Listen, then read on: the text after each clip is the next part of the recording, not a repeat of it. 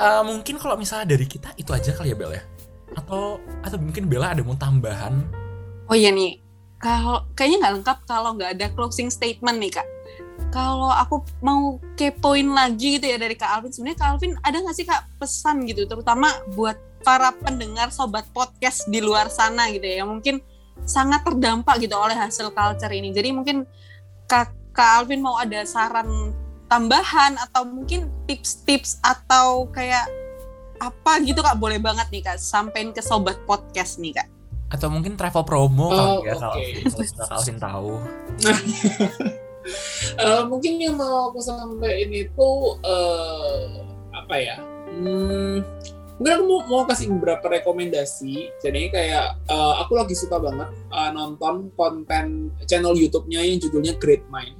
Jadi kayak kalau misalnya kalian cari aja nanti Great Mind itu punyanya Marisa Anita. Marisa Anita itu adalah salah satu mantan news anchor dari Metro TV.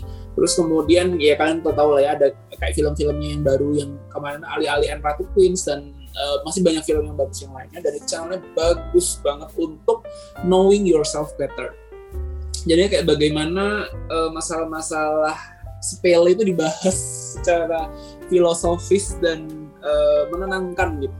Terus kemudian yang kedua itu ada channel YouTube namanya CXO Media, itu punyanya Putri Tanjung. Itu juga channel YouTube yang sangat bagus dan maksudnya lengkap, hiburan, edukasi. Terus kemudian mungkin karena memang aku punya pemikiran untuk melanjutkan kuliah di luar negeri, jadinya kayak aku suka banget sebuah playlistnya CXO Media yang berjudul adalah Kisah rantau, para diaspora di Indonesia. Para diaspora di luar. Jadi kayak menceritakan banyak sekali orang-orang Indonesia di berbagai negara dengan berbagai pekerjaan atau mungkin apa yang mau cita-cita yang mau dicapai mereka. Dan itu kayak membuat aku pribadi itu yaitu hustle culture-nya itu makin kayak oh gila, orang bisa di luar sana tuh kayak bisa seperti itu. Dan mereka mungkin orang-orang yang tidak terlalu, misalnya bukan artis atau bukan vlogger gitu ya, jadi kayak orang nggak tahu nih pekerjaan mereka, padahal mereka tuh ternyata keren banget.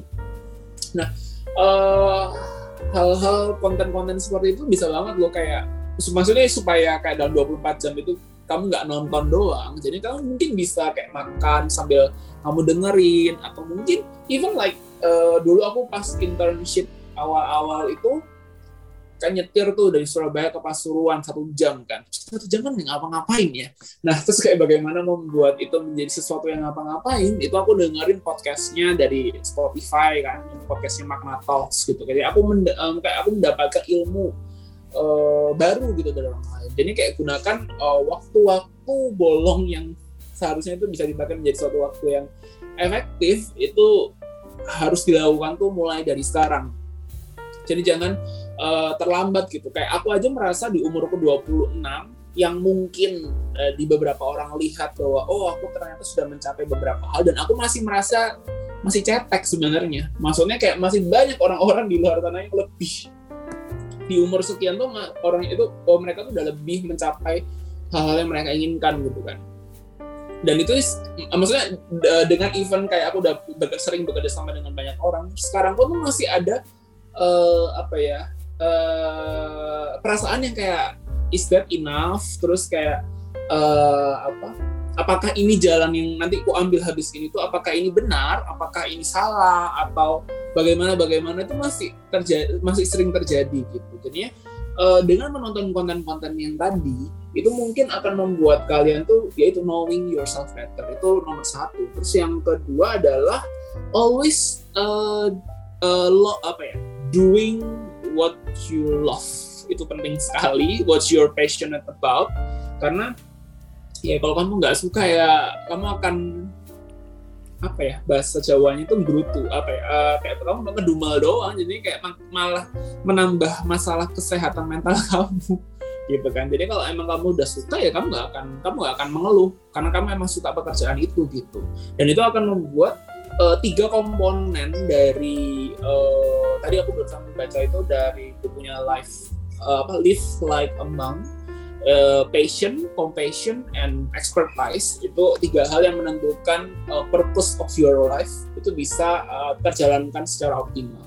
Nah, dari hal-hal komponen yang tadi itu yang akan menunjang hustler culture kamu untuk semakin efektif, semakin kamu knowing yourself better to reach atau kayak untuk mendekati goal yang kamu mau itu seperti apa sih.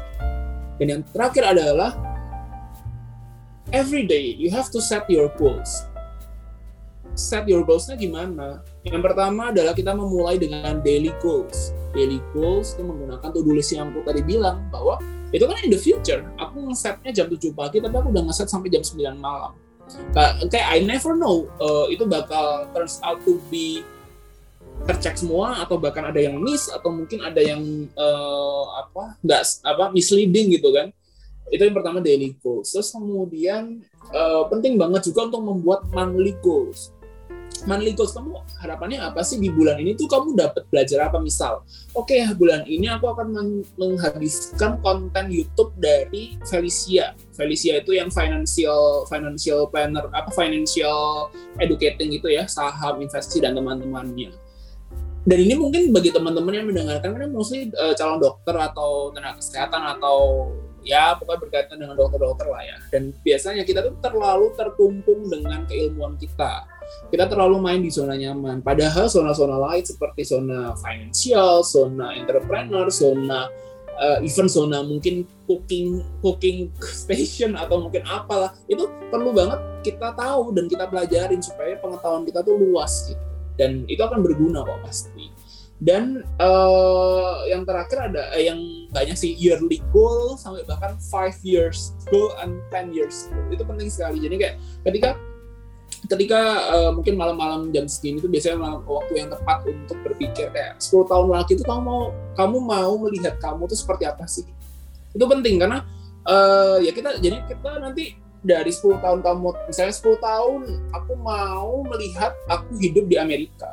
Nah, tapi dari 10 tahun itu kita breakdown lagi nih.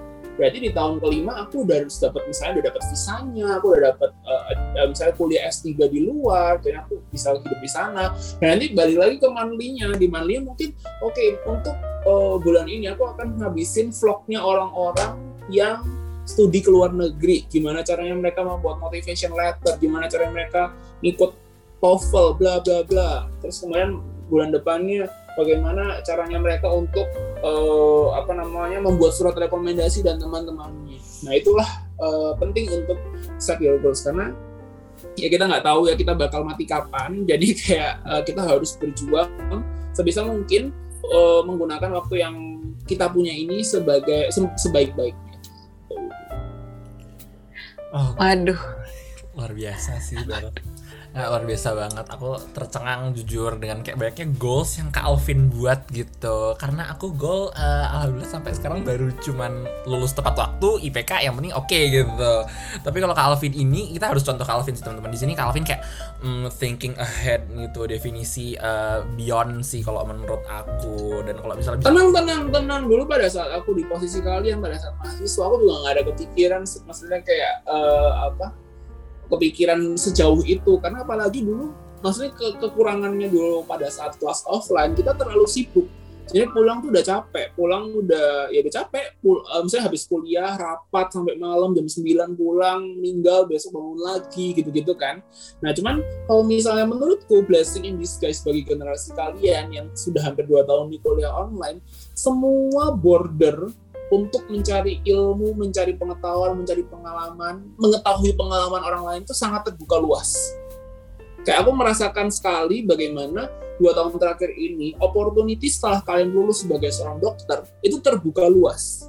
Maksudnya terbuka luas itu adalah banyak orang-orang yang mau mengguide, banyak orang-orang yang men-share pengalaman mereka, mungkin sebagai kuliah di luar negeri, atau sebagai kerja di dinas kesehatan, atau sebagai pebisnis, atau bahkan sebagai artis atau MC, influencer, dan teman-temannya itu mereka ngasih tahu caranya gimana gitu. Kalau dulu pada saat aku yang kuliah offline ya enggak, aku cuma dididik untuk aku harus lulus ujian ini, dan kayak misalnya ada di masa-masa yang kayak ngelihat maksudnya kompetisinya itu hanya kompetisi lokal. Kayak aku suka organisasi tapi aku juga nggak mau kalah sama sama orang yang duduknya paling depan kudet itu gitu kan, yang mereka nilainya bagus tapi aku juga nggak mau kalah sama mereka kayak gitu kan. Itu kompetisi lokal yang itu cemen sekali sebenarnya ya, maksudnya jangan jadi pribadi yang seperti itu. Malah aku mendukung untuk teman-teman fokus berorganisasi bukan fokus belajar.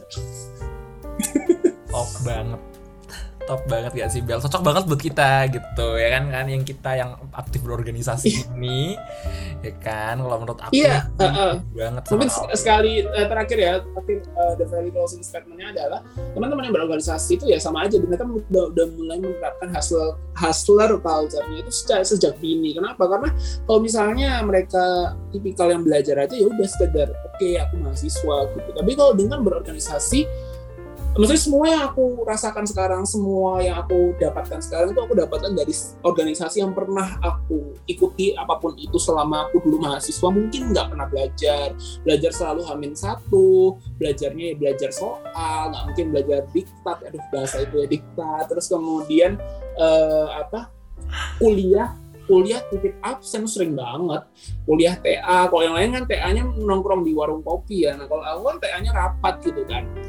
Itu sering banget kayak aku misalnya nggak lulus ujian UP itu gara-gara aku training 2 minggu di Serpong untuk acara internasional jadi panitia gitu, terus kayak ya udah aku nggak belajar aja ya mas, sengaja nggak belajar aja, jadi kayak ujian pasti perbaikan jelas dong, mau nggak belajar kayak gitu.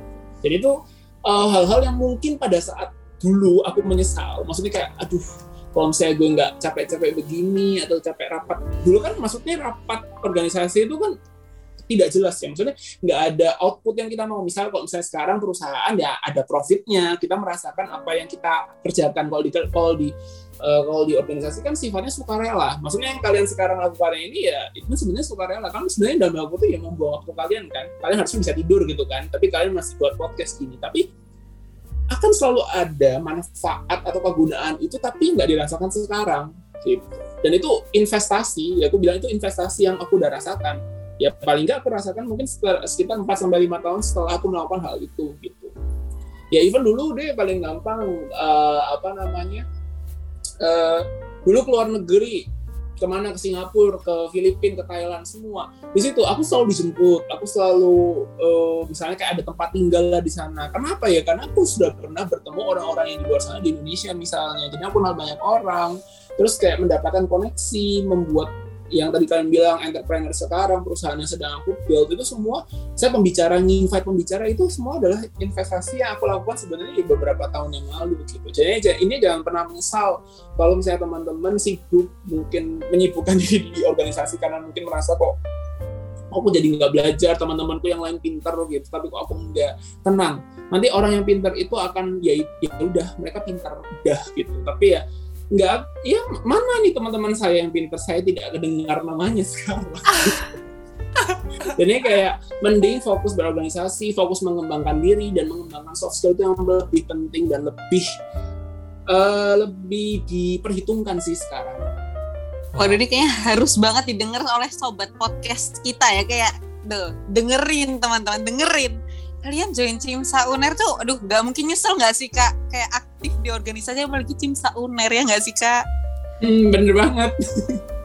Balik lagi tetap kita gayet newbies teman-teman ya, newbies wajib denger nih. Ini Alvin di sini bersabda sendiri nih teman-teman, udah lulus alumni 2013 merasakan manfaat dari CIMSA dan berorganisasi nih teman-teman. Dan juga jangan lupa untuk tetap stay in touch with yourself dan juga connect with yourself. Tadi juga Kak Alvin bilang you have to know what you like, you have to know what you're passionate at gitu. Jadi kayak harus dapat work-life balance ya Kak ya, berarti ya, and you have to know yourself better gitu sih. Oh enggak, work, life and party dong. Aduh.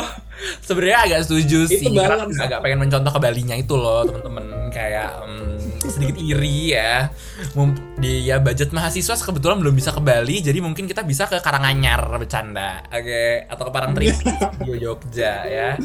Mungkin tips and tricks dari aku juga ya teman-teman, sedikit life hack kalau belum bisa ke Bali, ke Banyuwangi. Nah, enggak, kalau di Surabaya ke Kenjeran aja. Oh iya benar. Ide bagus sih, ide bagus. Tapi airnya surut gitu ya Kak ya, mampun cuma tanah yang kita lihat gitu. Tapi nggak apa-apa ya. Menyatu dengan alam itu sudah sebagian dari tips. Udah menerapkan tips dari Kak Alvin gitu. Flowing water loh Bel. Yang penting tuh ada air, ada tanah menyatu, itu tuh udah Bali vibe sih kalau menurut aku. Oke, mungkin sekian untuk hari ini ya. Menurut aku seru banget sih podcast hari ini. Untuk podcast pembuka ya, untuk episode pembuka menurut aku luar biasa banget ya Abel. Kayak out of this world dan beyond banget. Dan abis ini besok mungkin aku akan membuat plan aku untuk sampai 10 tahun ke depan. Aku ingin mencontoh Calvin ya. Bismillah PPDS sih sebenarnya, cuman kayak amin gitu. Kan mungkin kita mulai planning ya Bel ya, besok ya Bel. Dan sekian untuk Ada Apa Dengan CIMSA episode 1 ini. Dan dimanapun kalian berada, selamat pagi, selamat siang, selamat sore, selamat malam, dan sampai jumpa. Dan jangan lupa be active with CIMSA. Oke teman-teman, sampai jumpa. Makasih juga banyak untuk Kak Alvin yang hari ini udah sharing dan juga udah cerita-cerita tentang kehidupannya dan juga kesibukan yang saat ini lagi di Jakarta nih teman-teman.